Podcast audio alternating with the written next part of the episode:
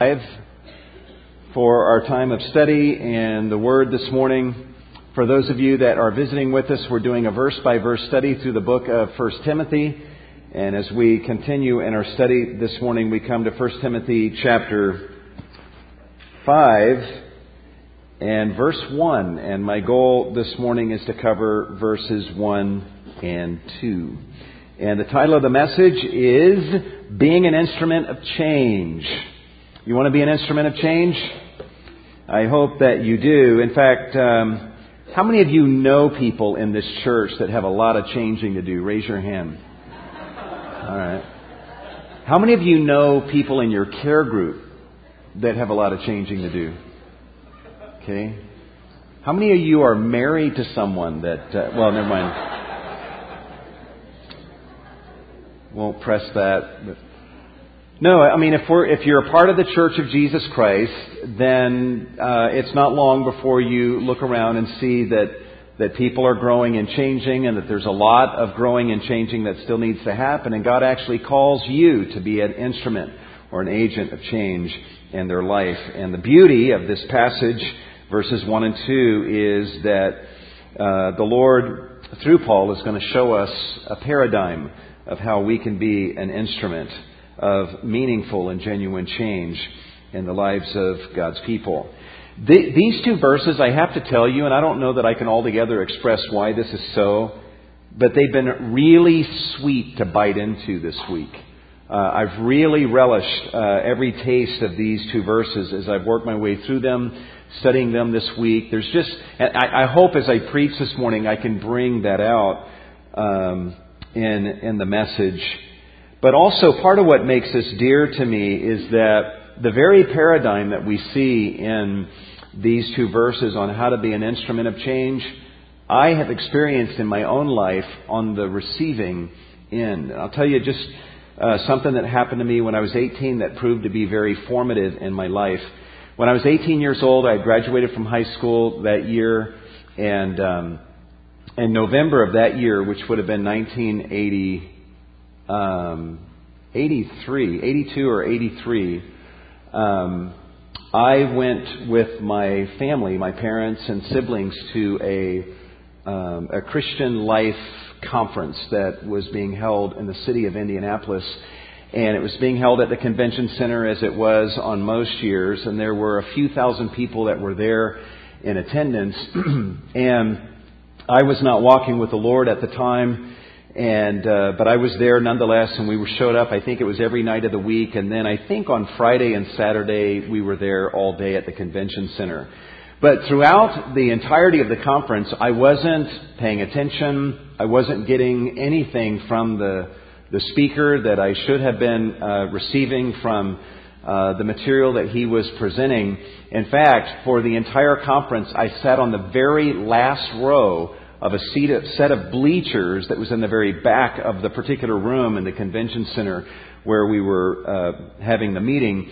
And, and I was sitting with uh, an old high school friend of mine, and we were pretty much just kicking back and talking, joking around, and not paying attention uh, very much at all. In fact, one of my memories, and I'm ashamed to say this, but one of my memories is that either he or I had gotten a hold of some hard candies and so we were at the very top of the bleachers. And so while the speaker was speaking, we were like taking those hard pieces of candy and dropping them from the top of the bleachers and letting them hit the floor and see how long it would take before contact was made. And sometimes the hard candies would shatter into many pieces. Other times it would bounce. And so we would just experiment with that while this conference um, was was going on. And so through the entire conference, I got virtually nothing out of it. And if I merited anything from the Lord, what I deserved from Him was for Him to send someone to me to give me a very stern rebuke. But that's not what He sent my way. Instead, He sent a friend. And during the last break, before the last session on a Saturday, uh, a man from our church who was seven years older than me sought me out of the multitude found me during that break time, and he said to me, Milton, I've, uh, I've been sitting on the second row, and there's a vacant seat right beside me. Why don't you come up and sit with me. And I thought, well, that'll be kind of neat to sit right under the nose of the speaker and to experience that. So I told him that I would. And uh, we went up there during the break, and I took my seat right next to this guy who was to become, during that season of my life, my very best friend. And while I sat there next to him and listened to the speaker in that final session, God got a hold of my heart, just out of nowhere. My heart began to melt as I listened to the speaker tell story after story of how God had done amazing things in his life. And my heart began to burn with longing for God and to walk with Him and experience His grace the way that the speaker seemed to. And when it was time to close in prayer, I just, I said these words to the Lord. I said, Lord, I don't even know what all of this means, but I want what He's got. I'll talk to you when I get home. That's what I said to the Lord. And I went home that night. It was on November the 13th, and I wrote out a prayer to the Lord. I still have a copy of that down in my office where I just surrendered my entire life to the Lord. And in my mind, what I knew that meant was I'm not just giving my life to the Lord, um, you know, in terms of my walk with Him. What that meant for me was I'm going into full time ministry. That's what it meant. And so the whole trajectory of my life changed in that single moment and I changed my major that I was planning on having in college from a business major to a Bible major, and thus began a journey of preparing for the ministry. And I look back, and the turning point was that last session of that conference, on the last day of that conference, where somebody sought me out, came alongside of me, had me sit beside them on the second row, and it was right there that the waterfall of God's grace began to fall on my heart and get a hold of me. Uh, barring some later miracle at some other point after that point of my life, I would not be standing in front of you today. I would not be pastoring this church. I would not be in the ministry today if it were not for that moment and that man who reached out to me and befriended me. And here's what touches me about that incident. I deserved a stern rebuke from the Lord or from somebody, but instead God sent me a friend to come alongside of me, and that made all the difference. What that man was in my life at the age of 18 is what God wants you to be in the lives of your brothers and sisters in Christ. The passage we're looking at this morning in verses 1 and 2 uh, is a passage in which God is going to show you how to do that, how you can be an agent of change in other people's lives the way that this brother was in my life. And what this passage does, and you're going to see this as we break it open, provides what amounts to a beautiful paradigm on how you can be a powerful agent of change in the lives of your brothers and sisters in the church. Essentially, what we're going to see are four pieces of counsel that God gives to us in these verses that are designed to help you to be an instrument of real, meaningful change in the lives of other people. Let me begin reading in verse 1. Do not sharply rebuke an older man, but rather appeal to him as a father, to the younger men as brothers, the older women as mothers, and the younger women as sisters in all purity. Four pieces of counsel that we'll pull from this. Before we get to the first piece of counsel that we observe in verse 1, I want you to imagine the scenario that Paul is envisioning. Um, you know, what is it that Paul has in his mind as he speaks these words in verses 1 and 2? Is he just giving general counsel to Timothy? Uh, here's kind of how to relate to other people? Or does he have something in particular in mind? If you want to know what he has in mind, what kind of situation or circumstance he has in mind, all you need to do is read the first few words of verse 1. Do not sharply rebuke. That's as far as you need to go to then understand that as Paul is giving this counsel to Timothy, Paul is envisioning Timothy in circumstances where Timothy is encountering significant shortcomings in people that are in the church, shortcomings, failures, and sins in these other people in the church that would no doubt bring about a strong temptation in Timothy to harshly lash out verbally against them.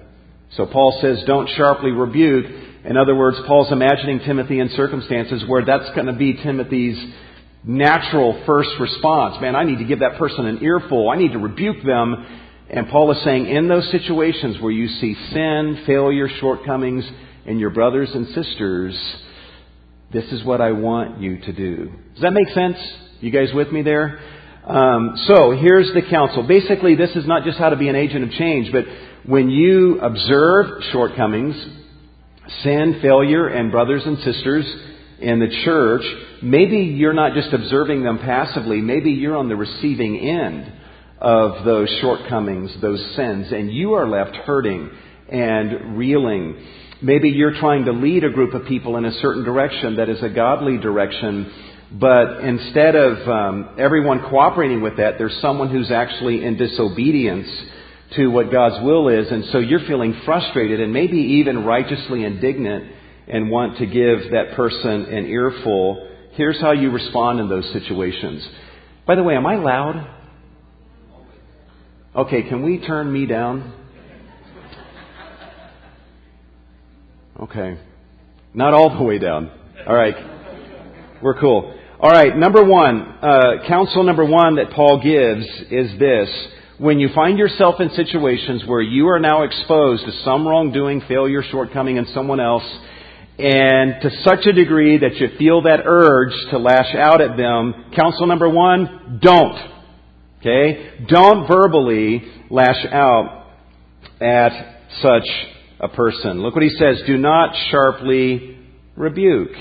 Now, some of your translations, the King James, New King James, the English Standard Version, just have the word rebuke in the translation. Um, I think that's an unfortunate translation um, because later Timothy's actually commanded to rebuke. In 2 Timothy chapter 4, verse 2 and 3, he's commanded to reprove and rebuke and exhort. Um, so Timothy actually was supposed to do some rebuking, but that's not the word that is used here. The New American Standard comes a step closer to the meaning when it says sharply rebuke, but even that, I'm not sure, is strong enough.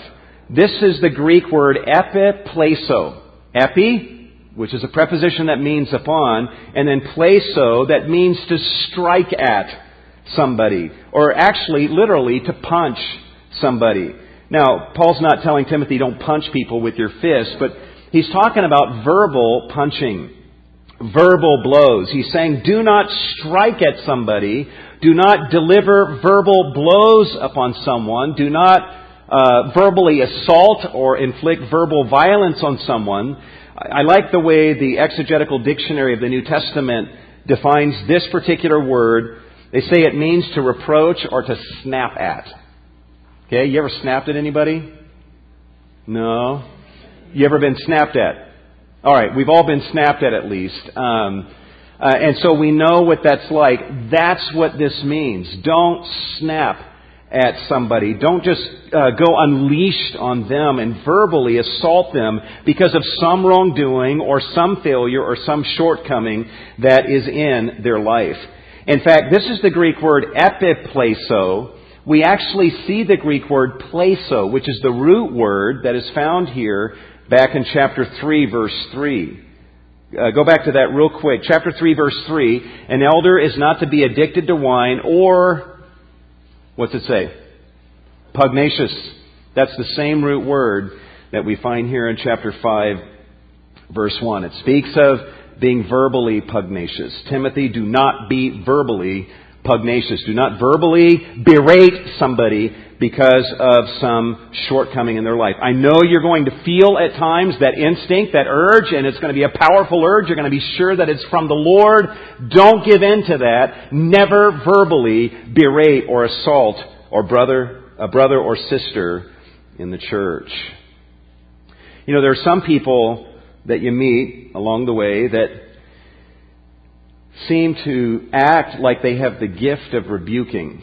Like that's their spiritual gift. And they seem to relish rebuking and they relish other people rebuking. Um, and they just, they like that. And their, their, their practice is rebuke first and then ask questions later. And the truth is, all of us, to one degree or another, if you've been married longer than a year, Guaranteed you've done this. You've rebuked first and then asked questions later and got information after the rebuke where you're realizing, actually, I probably should not have said what I said. Uh, and I think part of Timothy's idea, or Paul's idea here, is that even where rebuke legitimately, appropriately might be necessary, uh, don't make that your first choice. Don't make that your first choice. Don't make that the first thing that you do. But especially regarding this particular Greek word that means to verbally berate somebody or to snap at, Paul is saying, Timothy, set this aside. Don't verbally berate anybody. You know, in Proverbs 29:11, Solomon says, "A fool speaks all his mind, but a wise one keeps it until afterwards." Um, you need to be very careful. God has not called you to speak all that goes on inside your mind as you think about individuals or whatever frustrations that you feel. He's not called you to that. In fact, he calls people fools who are careless enough to to do that. So Timothy, when you encounter shortcoming, failure, sin in the life of a brother or sister, you feel that urge to react against that by verbally berating that person, being pugnacious verbally, don't give in to that instinct. Do not sharply rebuke. Now, look back at verse 1. I want to point something out here. On the surface, at the beginning of verse 1, it seems like Paul is only saying, don't sharply rebuke an older man. Right? That seems to be what he's saying. You would get the impression that, okay, I can't sharply rebuke, I can't be verbally pugnacious with someone older than me, but I get to do that with people younger than me. Or I can verbally berate older women and younger women and younger brothers, but I just got to make sure that I check the person's age. If he's older than me, I can't verbally berate him. That's not what he's saying. In fact, let me show you on the screen behind me what's happening in the grammar of the passage. Uh, there's two verbs in verses 1 and 2. Some of your translations, I think the ESV puts three verbs there. Um, but there's actually only two verbs. He says, Do not verbally strike at an older man, but instead of doing that, Paul says, but encourage, exhort, appeal. We'll look at what that word means, but let's go with the word exhort.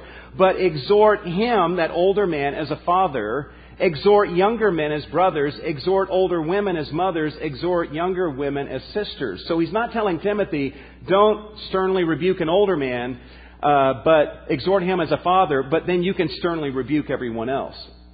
What he's saying, as he's writing and his thoughts are unfolding, Timothy, don't sternly rebuke anybody, whether they're older, younger, male, or female. You need to set this aside. Verbal pugnaciousness, snapping at, striking at, verbally assaulting someone, set that aside. Don't ever do that under any circumstance with any of God's sheep and instead of that approach, what I want you to do is to exhort.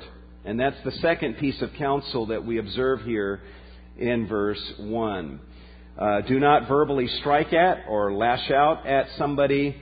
Secondly, instead, he says you need to engage in a ministry of exhorting them. By the way, just from a pragmatic standpoint, we all know that lashing out at someone doesn't work, right? Have you ever lashed out at someone, husbands, wives, maybe you've lashed out at your spouse, and your spouse, and just you're mean, pugnacious, nasty about it, and your spouse has just said, Oh, I, I get it now, the magnitude of my sin. And I'm, I'm so thankful that God has made you an instrument in my life to help me to see the sin that I've been guilty of. Has that ever happened? I mean, it, it never works, even from a pragmatic standpoint. On top of that, God says, don't do it. Don't do it. Even when you feel that urge to do it. Instead, engage in a ministry of exhortation. Now, the word that is translated appeal in the New American Standard is the Greek word para kaleo. The Greek word kaleo means to call, and then para is a preposition that means to be alongside of. So to para kaleo someone literally is to come alongside of a person and to deliver a call from that position. Literally it means to call from along one's side. Um, so the idea is rather than talking down at somebody or even necessarily from a literal picture standpoint, being face to face with them and getting in their face and telling them something, the picture is rather that you come alongside of them, standing side by side with them, and then you deliver your message to them. This word implies, in a context like this, it implies movement towards the person that you want to minister to. You position yourself beside that person, then you speak to the person from that vantage point. It's more of a brotherly type of connection. So you see sin in another, maybe that sin is against you, you feel an urge to lash out at them, and um, either lash out at them or just walk away from them and say, I'm done with them. And what God says is, no, here, here's what I want you to do. I want you to move towards that person. By the way, didn't God do that to you? Didn't He do that to us? He, he moved towards us. He became God with us, Emmanuel. And now He actually resides inside of us. That's pretty close. And He's changing us day by day. And so that's what God has done. So to parakaleo someone in a context like this who you see sin, failure, or shortcoming is you move towards them. You position yourself beside that person. Then you begin to speak to them from that position of friendship, being alongside of them. I can't tell you how many times in my own life and ministry that I have had a stern rebuke speech rehearsed, ready for delivery and, but in those moments, God gave me grace to say, maybe I ought to talk to that person and give them a chance to talk, just find out how they're doing and what they're thinking before I give my speech. And there's been a number of times where I've sat down with the person, how things go on, and they begin to open up, they begin to share, and 20 minutes later, I'm so glad that I didn't deliver the rebuke. Things are always simple from a distance, but you come alongside of someone and you start to look at life from their perspective and and you see it in a more nuanced and accurate way. And that doesn't mean that rebuke is now not necessary. It may still be necessary, but you just realize, you know what, this brother or sister needs a little more from me than rebuke right now at this moment. The only way you discover those things is by moving towards them and coming alongside of them to where when you do speak, you're on their side. You are an advocate for them. Now, at the very least, in a relational ministry context like this, to parakaleo someone is to move towards them, position yourself beside them, and then speak to them from that position. But the next question is, well, when I do speak to them from that vantage point, what do I say? What do I say? That makes what I'm saying parakaleo. Uh, well, let me say this real quickly about the word parakaleo. By the way, say that with me. Parakaleo. One more time. Parakaleo. Uh, one dictionary I was looking at said that among this word is among the most important terms for speaking and influencing in the New Testament. If you're interested in making sure that your speech is what God wants it to be in your relationships with others and ministry to others. If you want to be a person of influence, and I believe that you do, you want to influence other people in the church, then you want to become expert. You want to understand what parakaleo is so that you are doing it effectively. And at the very least, what you know right now is instead of whatever parakaleo is, it's not brutalizing someone. It's not verbally bashing somebody or snapping at them. It is the opposite of that. It's moving towards them and coming alongside of them and then speaking words that need to be spoken from that vantage point. Now, if you go through the New Testament, you'll be amazed at all the places where parakaleo is used. And what you discover quickly is there's no single English word that fully can capture the breadth of meaning of this term. Let me give you five ideas of this term uh, by way of answering the question, what does it mean to parakaleo in terms of the content of what we say? Uh, there are some passages where to parakaleo someone means to encourage them. That person stands in need of encouragement, and you speak words that leave them in a state of being encouraged. In fact, in Acts 15:31, when the Jerusalem Council rendered a decision for the Gentile Christians about what they need to do and not do in terms of Jewish uh, scruples and, and so forth. They drafted a letter. It was sent to the Gentile churches, and there were people that went with the letter to read it to these churches. And it says in Acts 15:31, when they had read it, they, the Gentiles, rejoiced because of its paraklesis. That's the noun form of parakaleo, because of its encouragement. So there are times where to parakaleo someone simply means to encourage them. There are other times where the word clearly means to exhort. To exhort someone is halfway between requesting something and commanding someone. All right, there's words for commands, there's words for requesting. Exhort is right there in the middle on the spectrum of meaning. And usually when the word exhort is found, it means to urgently request. It's not, hey, I'd like for you to do this. You think you might be able to do this? No, it's, it's a, bled, a, a begging and pleading request. That we find this in Romans 12:1 where Paul says, "I urge you, therefore, brethren." By the way, notice the alongsidedness of what he says here.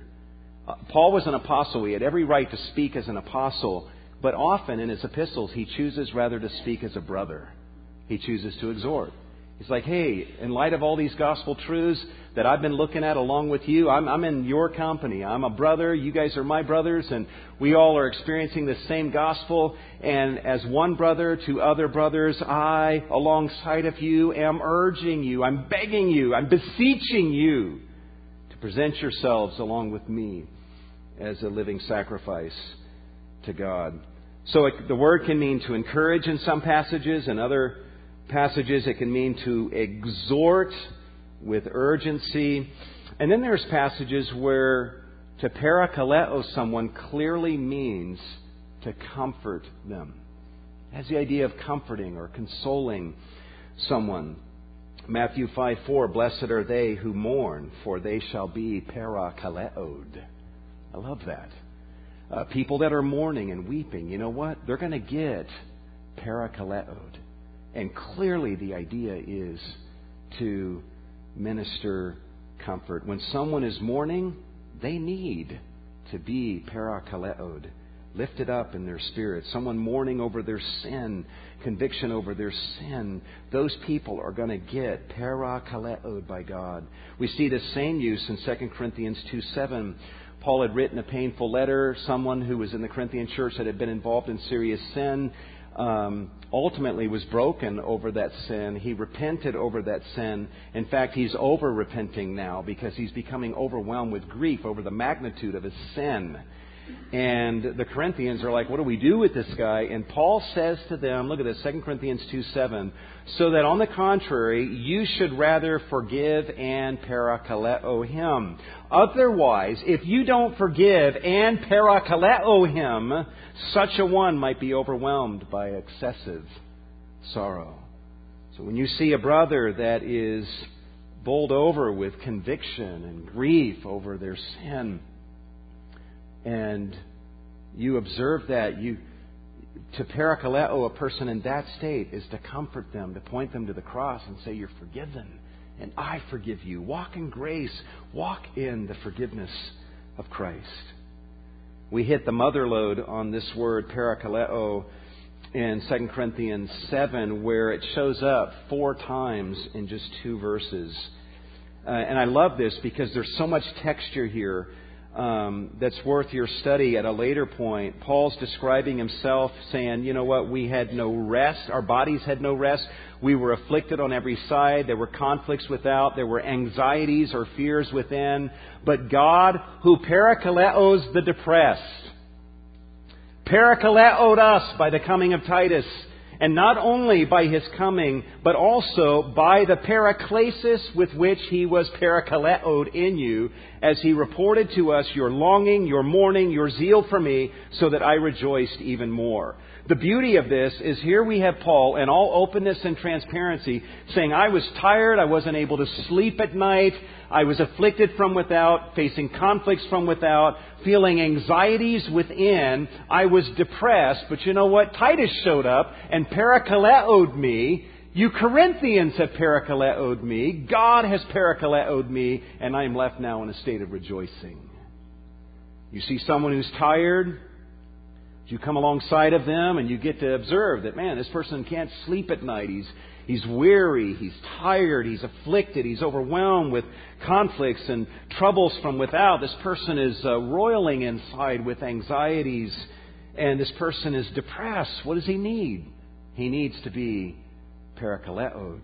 He needs to be, he needs someone alongside of him who can understand and try to see things from his perspective and then speak words that are designed to address those things. To parakaleo someone also means to preach the Word of God. To preach the Word of God. This is one of the uses of the term means to point to God's Word and explain this is what God's Word says. Here's what it means by what it says. I call you to believe what God's Word says. I call you to obey what God's Word says. And here's how God's Word applies to your life, and I'm calling you to apply that to your life. That's preaching, by the way, and that is parakaleo. That's the meaning of the term. In 1 Timothy 4:13, Paul says, "Until I come, Timothy, give attention to the reading of scripture and to the paraklesis." It's the same word, just the noun form of this word, and to the teaching. So anytime that you come alongside of a brother and you're like, man, look at what God's word says, and look at this promise, and man, you got to believe this, and, and and walk in this, and here's how this applies to your particular situation.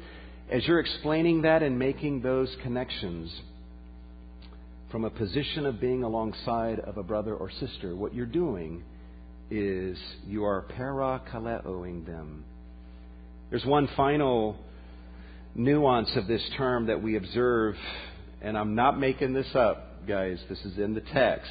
Uh, it means to evangelize, uh, to evangelize or to preach the gospel to somebody. Uh, one writer says this Paul speaks of his preaching of the gospel as paraklesis. And we actually have an example of that in 1 Thessalonians 2. As Paul is reviewing his ministry with the Thessalonians, he says, We had boldness in our God to speak to you. What? What's the content of what he spoke to them? The gospel of God. That's the content. And amid much opposition, and then by way of describing that content of what he spoke, which was the gospel, look at the word he uses. For our paraklesis does not come from error or impurity or by way of deceit but just as we have been approved by God to be entrusted with the gospel, so that's the content of what we speak. Paul would say, take the gospel of Jesus Christ that I speak to people, take every gospel truth that I speak when I declare the gospel, draw a circle around it, and you can put a label on it that says paraklesis. He was comfortable using this term in describing his preaching of the gospel to both the lost and to the saved. And so as you look at these passages, and by the way, there's, there's tons others. I would encourage you guys to study out this term.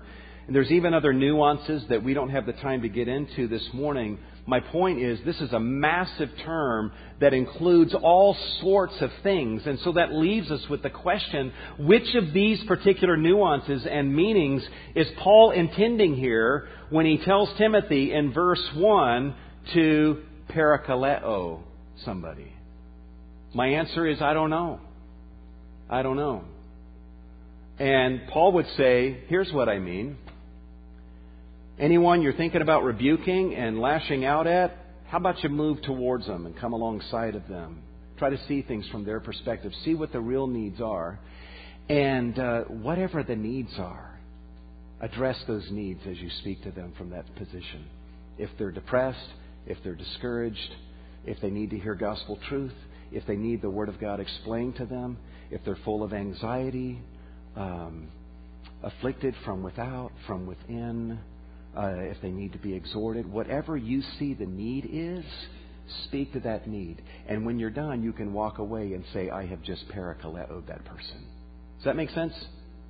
Um, I don't think we're doing any violence to this term to to leave it wide open. And Paul's just saying, whatever, within this big word, whatever you do, speaking in any of these ways, to comfort, console, encourage, exhort, explain the Word of God, apply the Word of God, deliver counsel, offer help, evangelize, preach gospel or particular gospel truths, anything you do in the life of a person from the vantage point of being alongside of them fits within this category. We need to become expert at this.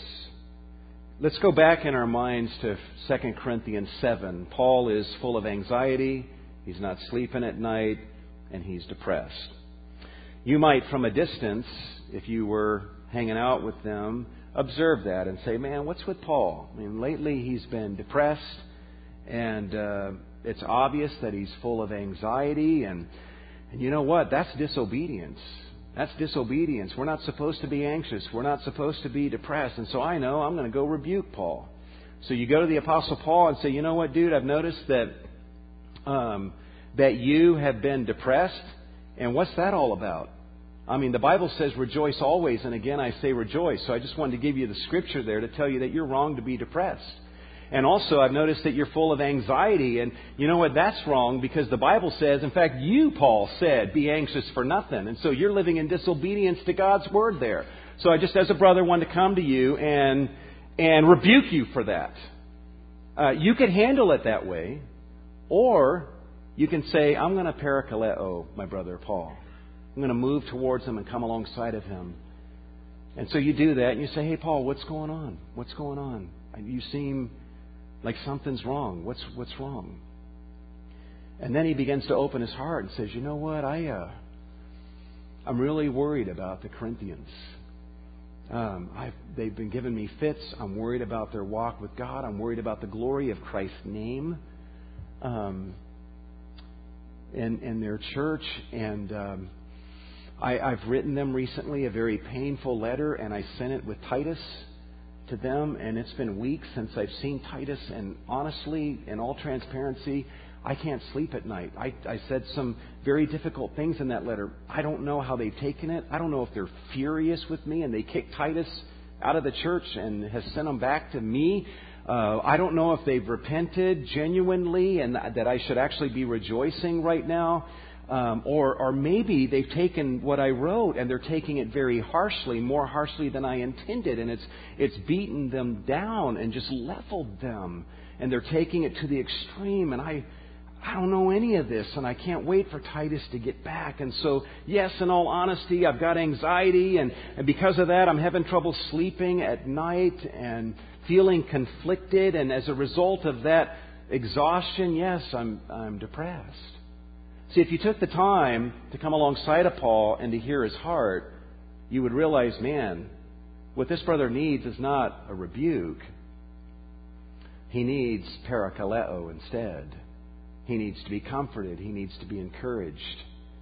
And that doesn't mean that you don't say anything to him. You may say, "Hey, Paul, man, I understand that. Can, let's pray together."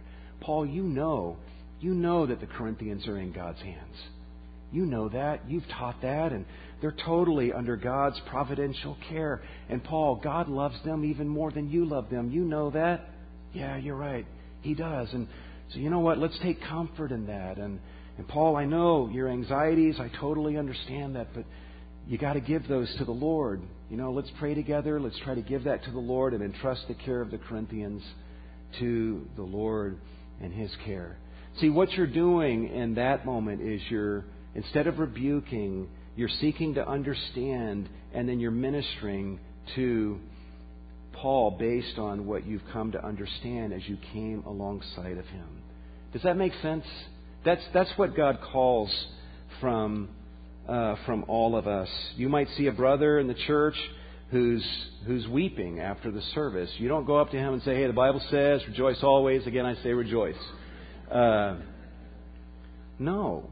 You sit down and weep with him as he weeps. What's going on? Hear what he has to say and and then ask God to give you wisdom to parakaleo him according to what his need is in that moment. Um, so, Timothy, regarding shortcomings, failures, sins that you see in others, where you might actually feel an urge to lash out at them, to rebuke them too harshly, or to snap at them. Number one, don't do that. Number two, instead, move towards them and choose, instead of rebuke, harsh rebuke, a ministry of parakaleo. And then a third piece of counsel that we can infer from this is stay involved and keep on exhorting, keep on doing parakaleo however long is necessary. There's something that's really significant here um, that doesn't immediately come out in the English text. Look at verse 1 with me. Do not sharply rebuke, that's aorist tense, all right? The picture seems to be of a, of a moment of confrontation. Do not, in a moment as it were, come to somebody and sharply rebuke them or snap at them at an older man, but rather, present tense, be continuously parakaleoing them. It's a distinction between uh, just kind of a brief, succinct moment of rebuke of somebody and an ongoing ministry of coming alongside of somebody and uh, being in there for the long haul, saying what needs to be said, being there for that person to make yourself a part of the solution, a part of the change that God wants to see in their life. You encounter someone who's having marriage problems. What do you do with that? You say, well, you know what? Sit down. I got 30 minutes here. I'm going to walk you through what the Bible teaches about, about marriage. And so you give it to them in outline, bullet point form uh, and say, study this, and uh, basically, I've done my job, let's close in prayer. Two weeks later, someone says, hey, they're still having trouble. What? I can't believe that. I walked them through everything they needed to know. We all know that's silly. What a couple like that needs is they need you to come alongside of them Speak truth, comfort, encourage, speak gospel, make gospel connections, show them God's word and how to apply God's word to their marriage. And you do that, and, and then you do it again, and you do it again. And a week later, they forgot what you just told them, so you tell them again, and you just keep uh, sometimes saying the same thing over and over again until they finally begin to get it. It's just like with our kids. We don't, we don't just say, give them an instruction one time, and then our kids, for the rest of their life, never need to be told again. The same is true of our brothers and sisters. The same is true of us. God says the same thing to us over and over again. And so we need to realize that if you really want to be an agent of change in someone's life, then you need to lay aside any illusion that you just kind of come in like a white knight in shining armor and you just kind of rebuke and, and speak truth and then you're on your way. No, you come alongside of someone and you're going to have to journey with them and be in there for the long haul, to be a help, to try to gain understanding of what they're going through. And then, and then day after day, week after week, maybe even year after year, be speaking truth and sometimes repeating yourself if you have to until they get it. I love what Martin Luther says even about the gospel. He says the truth of the gospel is the principal article of all Christian doctrine. Most necessary it is that we know this article well, teach it to others, and beat it into their heads continually. He, that, that's a pastor talking there who understands what ministry is often like. You just got to say the same thing over and over and over again until they get it and those connections are made. And so, you know, a lot of times we don't want to get involved in this. It's like it, it would be great if all we had to do was come and speak truth. And in one magic moment, the person is changed forever by those beautiful words that we spoke. But that's not often the way it is. We need to be there for the long haul. Come alongside of them, walk with them, journey with them, and keep on exhorting however long is necessary. Don't sharply rebuke. And the way I like to think of it, don't punch and run, uh, which is uh, easy to do. Be there for the long haul. When I was growing up, my younger brother was faster than me. And uh, the way he dealt with shortcomings and failures and sin that he observed in me is he would punch me. And uh, and then he would run. And it was the most frustrating thing because I would run after him, furious, so that I could um, express myself upon him. Uh, but I could never catch up with him. And uh, and on the rare occasions that I did, at that point we were both too exhausted to do anything. But that's how he dealt with the shortcomings he saw in me. He'd come in, punch, and then take off running. And we can sometimes be guilty of that verbally. Just, man, there's a problem that we see in someone, and that problem has affected us or affected our kids, and we're we're really angry about that, and we come, we get in their face, and, and we start talking to them, and we give them an earful. And ladies, you know what I mean. You get that neck thing going as you're talking to them, and and and by the time you're done, you walk away and you feel really good. You know that went really well because I expressed myself, and I feel a lot better. But you leave that person devastated. You come in in a single moment, and you punch and you run. Paul says to Timothy and all of us, just forget that. That's not the way of Christ. That's not the way to be a change agent. You don't leave a trail of change, transform people behind when you handle things that way. But rather than that, just come alongside of that person and tell me what you see. How can I pray for you? And be a friend to them and, and then minister to them. Whether it's comfort, exhortation, encouragement, teaching, instruction, Bible, doctrine, gospel, whatever. Be there for them and be prepared for the long haul. God is there for the long haul for you. There's a fourth and final piece of counsel that we can observe here that Paul gives to Timothy and God gives to all of us if we want to be a change agent in the lives of people, and that is intentionally cultivate a relational context in which your exhortations can be delivered. Intentionally cultivate a relational context in which exhortations can be delivered. Never, when it comes to ministry and you speaking truth to other people and being an agent of influence for Christ, never underestimate, never underestimate the importance of a relational context with that person. And that's what Paul is teaching Timothy here. He says, Do not sharply rebuke an older man, but rather appeal to him as a father. What he's saying is, Timothy, I want you, not just in your moment of parakaleo, I want you all the time to treat that older man with the honor and the respect and the love that you would show to a father. He's not telling Timothy, hey, you can ignore that old man, but hey, when there's a problem and you got to go to him, make sure you treat him as a father. No, the idea is, yes, in that moment of parakaleo, you are doing so, treating him with honor and respect and love as you would a father. But Paul would say, I want you at all times to be loving that man. I want that man all the time to get this vibe from you that you love and respect and honor him. And that's just the way things go. And then when something comes up and you need to step into his life, there's a relational context in which you are coming into that man's life. And, and you deliver that parakaleo in a way that shows respect and honor and love for him as a father.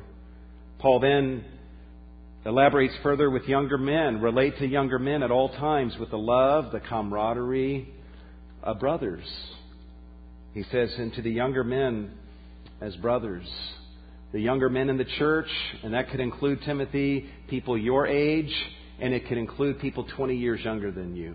It's interesting, he never tells Timothy to relate to someone as a father to a son. Not that that would necessarily be wrong, but he's saying, older men, you treat them as fathers, but anyone your age or, or even younger, even 30 years younger, you relate to them as a brother.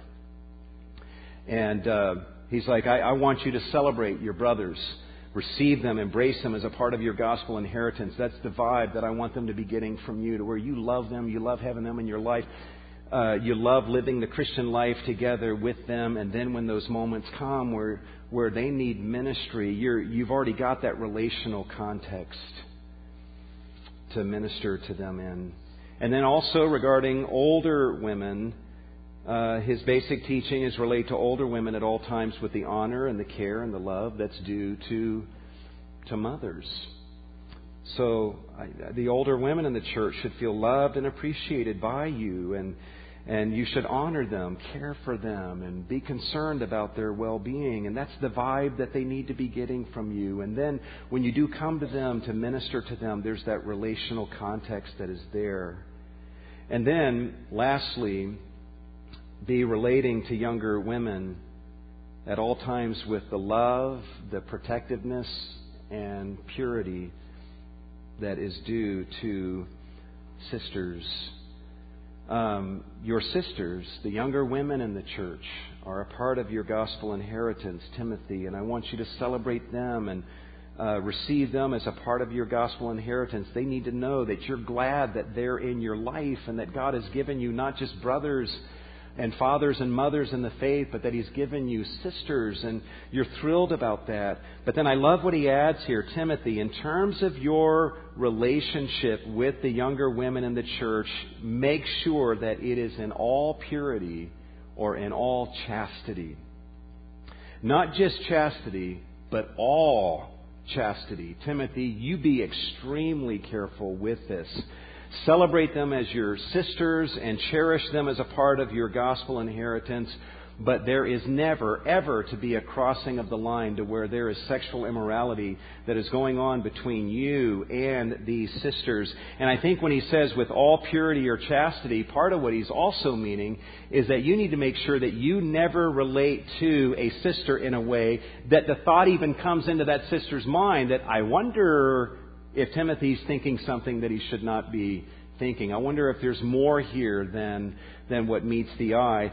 And I think he's also saying, Timothy, you make sure that while you celebrate your sisters, that you relate to them in such a way and make sure that they relate to you in such a way that anyone around who's observing would never have a thought occur to them or a question where they wonder if there's something that is not chaste that is happening between you.